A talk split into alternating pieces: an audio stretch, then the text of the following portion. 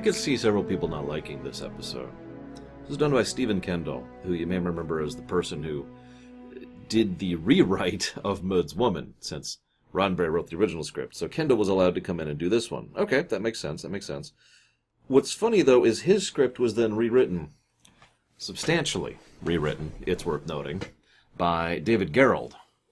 You're probably thinking, who the heck is David Gerrold? Uh, he's the one who wrote Trouble with Tribbles.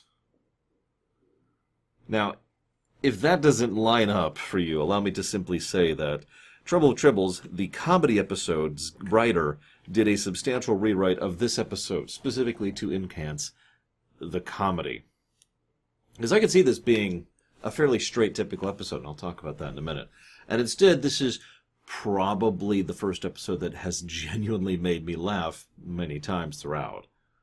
It's worth noting that I've talked before about how Trek has a long and complicated history with comedy, and usually fails when it tries comedy. There's an exception, and that exception is Season two T O S, pretty much underneath Kuhn. Kuhn had a pretty good feel for how to make comedy actually work in Trek, in my opinion. And this episode's a good example. So is Tr- Trouble with Tribbles, so is uh, Piece of the Action, is another one. And there's another one I can't remember the name of, but there's another one out there. Anyways, this is also the last time we're going to be seeing George Takei for, uh, I think, like nine episodes. He, he comes back in the later season. He went off to do Green Beret at about this point in time. So we're going to be noticing a lot more of Chekhov in the future. In fact, you'll notice Chekhov has several sections to himself in this episode. That's going to be a thing going forwards. What's interesting is Samuel Metlovsky also wrote some music for this episode. You may notice it as the weird, kind of brassy music that plays whenever something's like... do-do-do-do-do. It's, you know, it's, it's the comedy bits like, and uh, I don't remember if they use it after this point in time, but either way. One other final interesting thing about this episode before I jump into it proper, they used small sets, they reused props, and they reused costumes, outfits for almost all, for basically all of the extras in this episode. Which means most of that was done on the cheap, which lowered the price of the episode, which is good. Remember, budget is an ongoing problem. It's also funny, though, because apparently the casting director, whose name I didn't write down, please forgive me, had a hell of a time actually getting hold of enough twins in order to properly do the show, in order to do the androids. They were also very careful and very precise. Daniels uh, directed this with Mark Daniels. And they were very careful and precise in how to sh- shoot whom and where. Apparently there's no real mistakes with regards to the numbering, too, because each of them has a little number label. And so, obviously, the, the two actresses, for example, that play the two Annabelles or whatever, would have to, you know, have different necklaces depending on which one they're playing in a given scene, stuff like that. But they apparently did a really good job of keeping all that straight, so props to them. This is also the longest teaser in uh, T O S, in the whole of T O S, five and a half minutes, roughly. And it's almost entirely just the build-up to, we're going to take your ship, dun-dun-dun, also I'm an android, dun-dun-dun. Here's the thing. First of all, I'm going to say the second thing I wrote down first. It'll make sense, trust me. The second thing I wrote down was, what is wrong with Starfleet security? This guy comes out of absolutely nowhere and somehow manages to get on board the ship as if he's an enlisted man, and has obviously been here for enough time to establish being a member of the crew, to the point where McCoy has asked him in for two physicals and he's refused, and has an opinion on him. So how the hell did he infiltrate? Then immediately after that, he effortlessly infiltrates engineering. I, for, actually, first he goes for auxiliary control, then he goes for engineering, and he just kind of takes over completely, and that's just sort of that. And I'm like, yeah, okay, right, I keep forgetting how pathetic Starfleet security is. Then I remembered the first point I wrote down, which was McCoy is like, there's something odd about him, we should look into him. And Spock's response is to rib McCoy. Now, McCoy and Spock ribbing each other, that's just friendly banter. But the point is, McCoy is bringing up a legitimate issue, not something that should just be part of their regular banter. And Spock's response is to be like, yeah, uh-huh, sure, rib, rib, rib. And then it all made sense how exactly Norman was able to so effortlessly infiltrate the Enterprise. And take it over. Good job, guys. So off they go. Four days at Warp seven. Nobody even mentions that, so I'm just going to let it move on. It, it, I mean, at least have a line about him improving the engines. We did that back in... Uh, what was the name of that episode? The... stupid machine, the the the Nomad machine. I can't think of the name of the episode. Changeling. That's it. The Changeling. We did that back in the Changeling. Whatever. I love the idea. So all, most of the androids speak in a manner somewhat like this, which actually at first, you can make fun of me for this, at first I thought it was just the actor messing up, like not remembering his lines, and I was like, oh, right, that's how he's sounding like an android. Okay. I'm not sure I have an opinion of the end result. What do you guys think? It just kind of was, eh, for me. Either way, I do love the fact that he just stands there right outside of the turbo lift and just, just turns himself off until they're there. God, I wish I could do that. I call that the Sims power from the video game The Sims. Because in Sims, for those of you not aware, you can right-click a bed, and as long as you're not, you know, super exhausted or super, you know, rested, you can just say, sleep for eight hours. And you know what happens? You go to sleep for eight hours.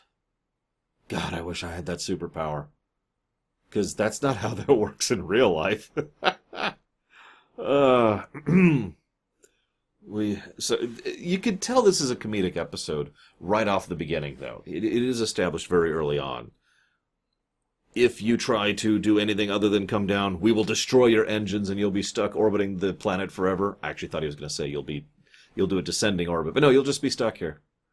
So Kirk's response to the severe threat to his personage and safety and the, the vi- viability of a ship is, well, how can we deny such a gracious invitation? Do you remember Kirk has gotten extremely volatile towards, uh, just to name two examples right off the top of my head, Apollo and uh, Trelane for basically the same thing. And he's just kind of like, eh, okay. Maybe he's just getting jaded. I don't know. I mean, this is at least the fourth time this has happened now. And his ship is going to be taken over by aliens at least twice more after this that I can think of. So you know, maybe he's just kind of like, all right, sure, whatever. One time in the future, it'll be taken over by hippies. Yay. This then leads to them going down, and Chekhov doesn't recognize mud. That's actually kind of a weirdly important continuity point, because among other things it establishes Chekhov's position within when he actually joined the crew in lore. I know that sounds like a strange thing to latch onto, but someone joining the crew in in real life is not the same as when they've joined the crew in lore. This, there's actually several examples of this across many, many, many shows, not just Star Trek and not even not just sci-fi, just television in general. So having an anchor point to try and help establish when someone actually joins the crew is helpful for those of us who are trying to theorycraft or you know put together a more complete puzzle. This is one of the reasons I mentioned the Corbomite thing back in the last episode. I didn't think iMud was the very next episode.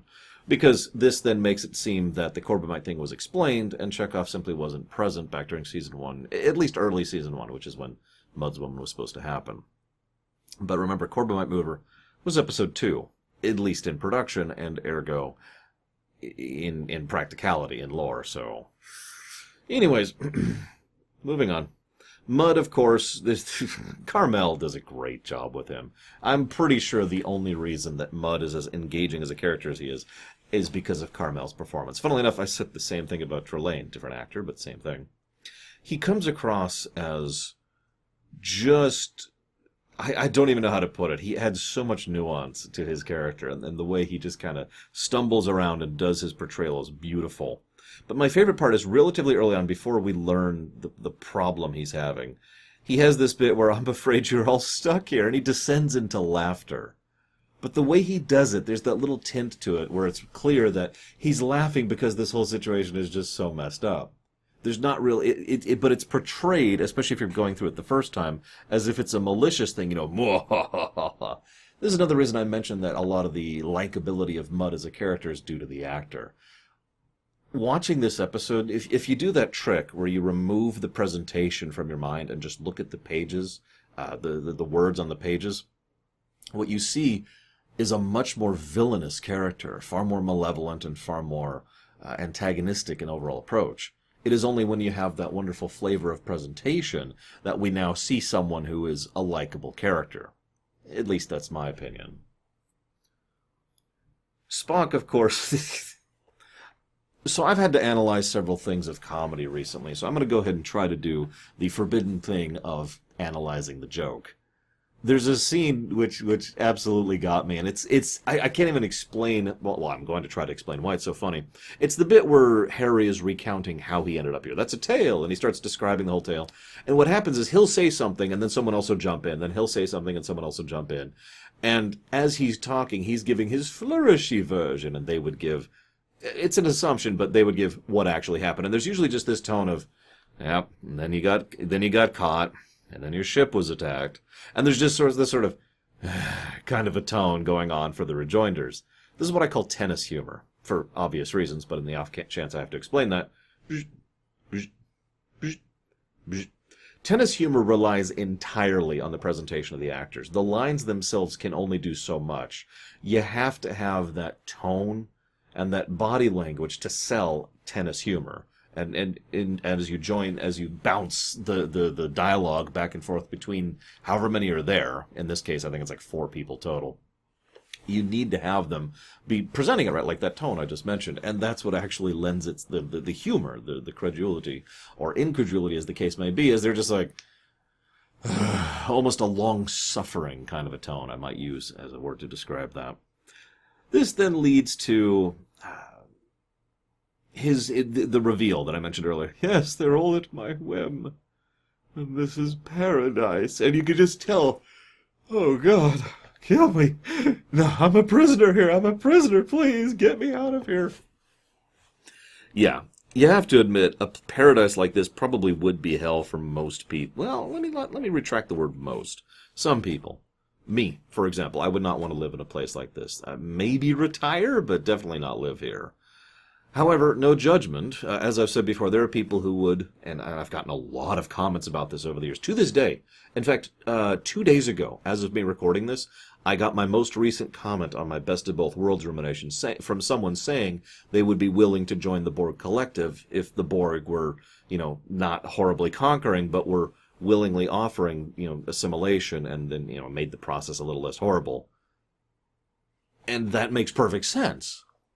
So, how many people do you think would be totally cool with just settling here on this planet and just indulging in a life of whimsy for the rest of their days? I imagine it would not be a small number. Again, I wouldn't, but I am, as my own sister has said very recently of me, the most ambitious person she knows. And that's not necessarily a good thing. But getting back to Mudd, obviously he does not want to be here. He wants to be out and go and join and be and do. Come on, just get me out of here. He even has a little bit earlier, you're going to love it here, Spock. They all talk like you do. Which gets across the point of why he finds this intolerable. This then leads to a bit of backstory. Apparently, there was a super advanced race from Andromeda who made, who robots were a regular part of their people, but then their sun went nova, so they came here. So obviously, it makes perfect sense that the Pathfinder project finally made its way back into the Milky Way galaxy, but so much time has passed that all the relays have decayed by this point, and I'm going to stop making the joke now. Now, joking answer aside, as I was listening to this description, doesn't this sound a lot like the Takan? I mean, obviously it's not intended to be, and the Takan wouldn't even be invented until Season one T N G, and would basically, nothing would ever be done with them in the confines of Star Trek proper. But that was the first thing I thought of. Super advanced race, Nova wipes out their home populace, nothing but left but outposts, slowly die out, very advanced, use automations, you know, right? Doesn't this sound like the Takan? I'm curious what you guys think, or if you have any other theories for these guys. Anywho, I just, I wanted to share that. So, I mentioned the humor of the episode. Humor... Okay, rewind a second. There's a difference between a work that tells jokes and a work that has a humorous tone. These are two very different things. Now, they're not mutually exclusive. You can have humorous tone in a work with jokes, and, and you can have jokes with a humorous tone. But my point being, I've described a lot of works over the years that put me in a good mood, make me laugh, make me grin, that don't tell jokes. And those are the things that are more in humorous tone. I'm, I'm trying to think of how to describe this without using examples. I'm trying really hard. Because if I just say Earthbound, some people are going to be like, what the heck is that? And if I just say something like, I don't know, I'm trying to think of another example. Well, honestly, Trouble with Tribbles is another example of what I'm talking about. The tone is light. and that tone gives it that humorous air, rather than trying to sell jokes, like, say, something more like Spaceballs, which is more about the jokes and the delivery thereof, right? In this episode, we have that humorous tone. Allow me to use an example. Uh, you know, the two women, I forget which models, please forgive me, the two women are there. Uh, we are here to serve you. Uh, well, we'd like you to go away. We, why would we need to go away? Because we don't like you now. Dup, dup, dup, dup, dup. Humorous tone. The whole thing. He could have, that, that scene could have been played in so many different tones. It could have been, because we don't like you. Or, because we don't like you. Or, Um, you know, maybe more of a pleading tone. Maybe just, please, we don't, because we don't like you. You know, there's a lot of different tones you could try to pull from a scene like that. The tone they go for is, yeah, but, but, but, but. And I'll give Shatner credit. He plays this kind of light tone pretty well. You remember how I mentioned that uh, he's a decent actor, but probably doesn't have much range?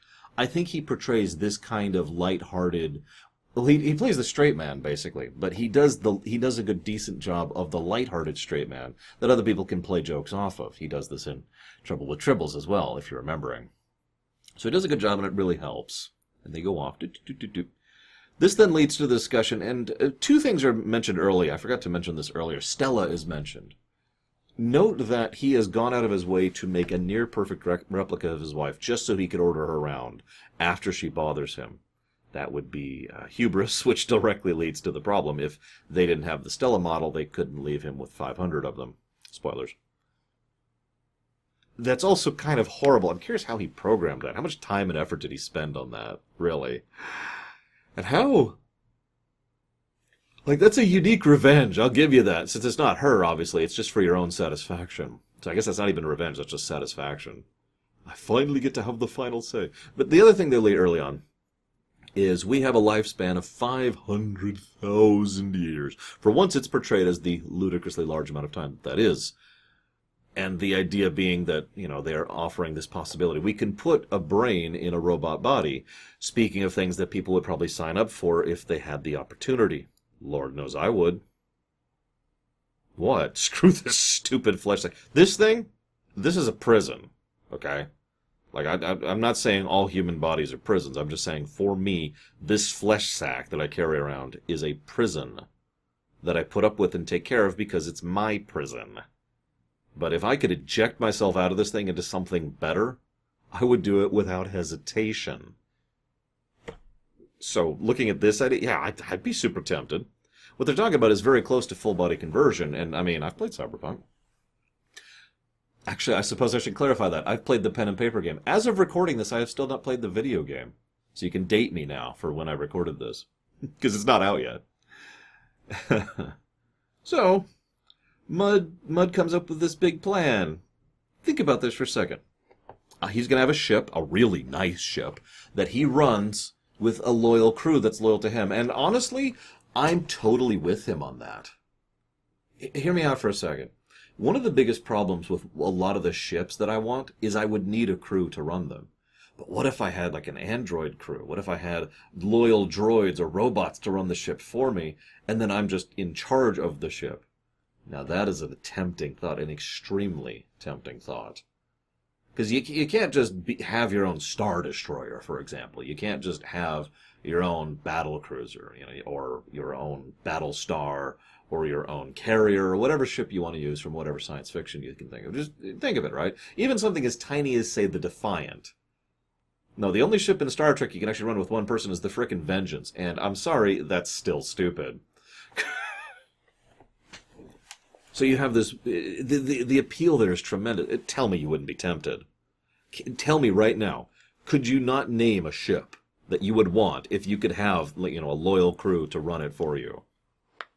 Go ahead and name it. I'd, I'd love to hear which ship you'd take. It doesn't have to be from Star Trek, although if we were to pick Star Trek ships, what would I pick? Oh, gosh, that's actually a tough one. My first thought is the D'deridex. I love that warbird, but then I really like the Galor as well. And I'm also really a fan of the giant Jem'Hadar dreadnought, you know, the really big one that only showed up in Season seven. Oh, that's a tough one. Gosh, I'm not sure. I'd have to think about that. It would depend on what I want to do with it. Like, if it's real life and I just happen to have a ship in orbit, I'd probably go ahead and go with the Galaxy. And you're probably thinking, why? Compared to those other ships, because the Galaxy is a luxury cruiser. You know, hey, beam on up, Mom. Let's go ahead and send you to sickbay, get you completely cured of everything ever, and allow you to live in comfort and luxury as a vacation. I mean, of course I'd take the Galaxy. Practicality. Come on, guys. Also, then I'd conquer the planet, but that's unrelated. I could still conquer the planet with the Galaxy. It just wouldn't be as thorough, and I'd have to be more careful about it. What were we talking about? Oh, yeah. Oh, yeah. So, moving on with the scene. There's this great line where Kirk says, how will my crew react to a world where they can have absolutely everything they want simply by asking for it? We've already had Shore Leave, the episode. I mean, that's, that's already been a thing. I know, I know. We're not supposed to talk about continuity in an episode that includes the one and only strong continuity connection in the entire series. Oh, there's other little tidbits. Corbomite, Corbomite was mentioned in the last episode. And, of course, there's, you know, the, the two-part of the Menagerie. But for the most part, continuity doesn't really exist in T O S, except in the more broader sense, character stuff and setting stuff, you know, setting continuity, as I've talked about. But Mudd's here. This is the only recurring guest star. In, uh, well, yeah, no, I'm saying that right. This is the only recurring guest star in all of T O S. There are recurring extras and recurring side characters, but this is this is the one big one right here. We only see Sarek once. We only see Kor once, and so forth and so on. I'm getting off topic. What I really want to talk about, ignoring Shore Leave, is Earth. It's possible Earth wasn't supposed to be a paradise at this point in history. In fact, I've been paying attention. We know basically nothing about Earth in T O S. It's mentioned. It's there. We go to Earth in the past, but we haven't actually done anything with Earth. Interesting, isn't it? Anywho, so then we cut to Chekhov. I didn't know Kulak could be used as an insult. That's just a weird one to me. Is there something... There's got to be some historical connotations there, if anyone wants to explain that to me, because Kulak, from my understanding, is just the peasant class who was wealthy enough to, to cl- climb up a rung and actually own land, basically, the equivalent of a freeholder. I don't know. Anyways, so Chekhov is, has tons and tons of sex. No judgment. They're androids, whatever. I wonder what that feels like. They mentioned they have like a plastic shell. That cannot feel good. Ugh. That's, that's just chafing is what that is right there. What? And then something occurred to me. They've they've tempted Scotty, they've tempted Spock, they've tempted Chekhov, they've tempted Uhura. They haven't even tried to tempt Kirk. Now, why do you think that is? Now, my knee-jerk reaction was that Mudd is trying to get one up on Kirk, who personally bested him last time. So Mudd pretty much specifically designed them to not try to tempt Kirk. Unfortunately, I think the answer is a little bit simpler than that. Kirk is untemptable because all he wants is his ship. This is the same problem that has happened before. In fact, Mudd actually flat out mentioned that, if you're remembering, uh, back in Mudd's Women. He's in love with his ship. And that has been an extremely recurring trend going back to the original origination of the series, so that, that would make sense. I'm just curious. What do you guys think? Either way, the androids then, we find out they played Mudd, and they plan to conquer the galaxy. This is actually one of the more amusing tidbits. And again, you'll notice how this would be a very serious plot if it, the tone wasn't so light. Really, divorce yourself from the humor. The light tone, the comedic presentation, and the lighthearted music. What we have is a planet full of androids who insist on stretching out throughout the galaxy and using their superior technology and numbers in order to conquer the galaxy, in order to force all races into a state of, I don't want to say stagnation, because that's not quite the direction. It's more like a state of, I don't know what to call that. I was going to say subservience, because that is effectively it. But it's not quite subservience, is it? I don't know. I don't know what to say. Gilded cage. We'll just call it a gilded cage. They want a gilded cage to the galaxy. This could be a very serious, incredible threat, if not for the fact that this is I, Mudd, the comedy episode. This is a good time to mention, by the way. Did you know that the executives actually wanted to do an entire spin-off series about Mudd? Do me a favor. Remember that fact for the end of season two. It's going to come up. Some of you already know what I'm talking about. Either way, conquest on a galaxy scale.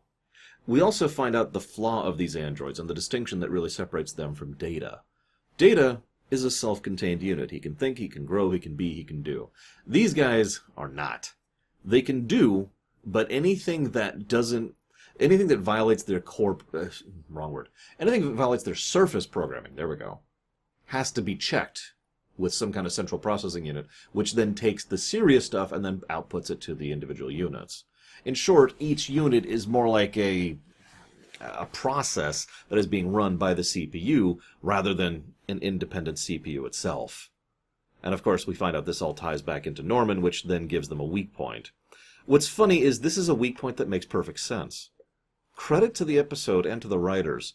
They have successfully crafted a threat that is a legitimate threat, that is superior, but weak in a way that makes sense so that the heroes can use it and overcome it. Most of those steps don't exist in Star Trek episodes, if we're being honest. Either the threat is stupid, or it, it's just strong because it's strong with no logic, or it has weak points that make no sense because we need it to have weak points so we can beat it, or we beat it without using weak points and it's strong without logic, so it's just stupid on top of stupid. Voyager. So, yeah. Either way, we have a weak point now. Got it. So then they, they decide to do their big plan, and Uhura betrays them. No!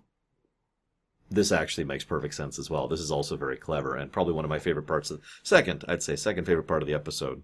Because what this is... Third favorite part of the episode, sorry. My second favorite is the tennis match I mentioned earlier. It's it's a classic narrative trope. It's usually used in a different way, though. It's the unreveal, the untwist. Now, I'm using that improperly, and I, I can never remember the proper terminology, so you forgive me for my stupidity, but what it means is... Oh my god, here's a big twist! Ah, okay, now that we got that out of the way, people stop looking for it. If you do a big reveal in your game or your show or your movie, then people stop looking for it. Then you do the actual reveal afterwards when they're no longer expecting it, because now they've been put off guard, because everyone expects a reveal early on, right? Same application here. They are expecting an escape attempt. The escape attempt happens. It fails. Okay, we don't have to stay on edge anymore. And then the actual attempt happens. Exact same pattern. Brilliant stuff, and I love doing that. And I love seeing that in fiction. This then leads to my favorite part of the episode. I have nothing to really analyze here, unfortunately. This is most of the rest of the episode. It starts at thirty-seven minutes, and they just start doing directly contradicting input. There's no music, as she, he compliments the music. They're celebrating their captivity. She strikes him because he likes him. She likes him. I suppose that's not necessarily contradictory. That's up to you. You know, safe, sane, consensual. uh, stay perfectly still. La, la, la, la. Much better. What's funny is this is mostly just a test run, just to make sure that the theory works. Once it does, then they go full gear. I really love Nimoy's presentation.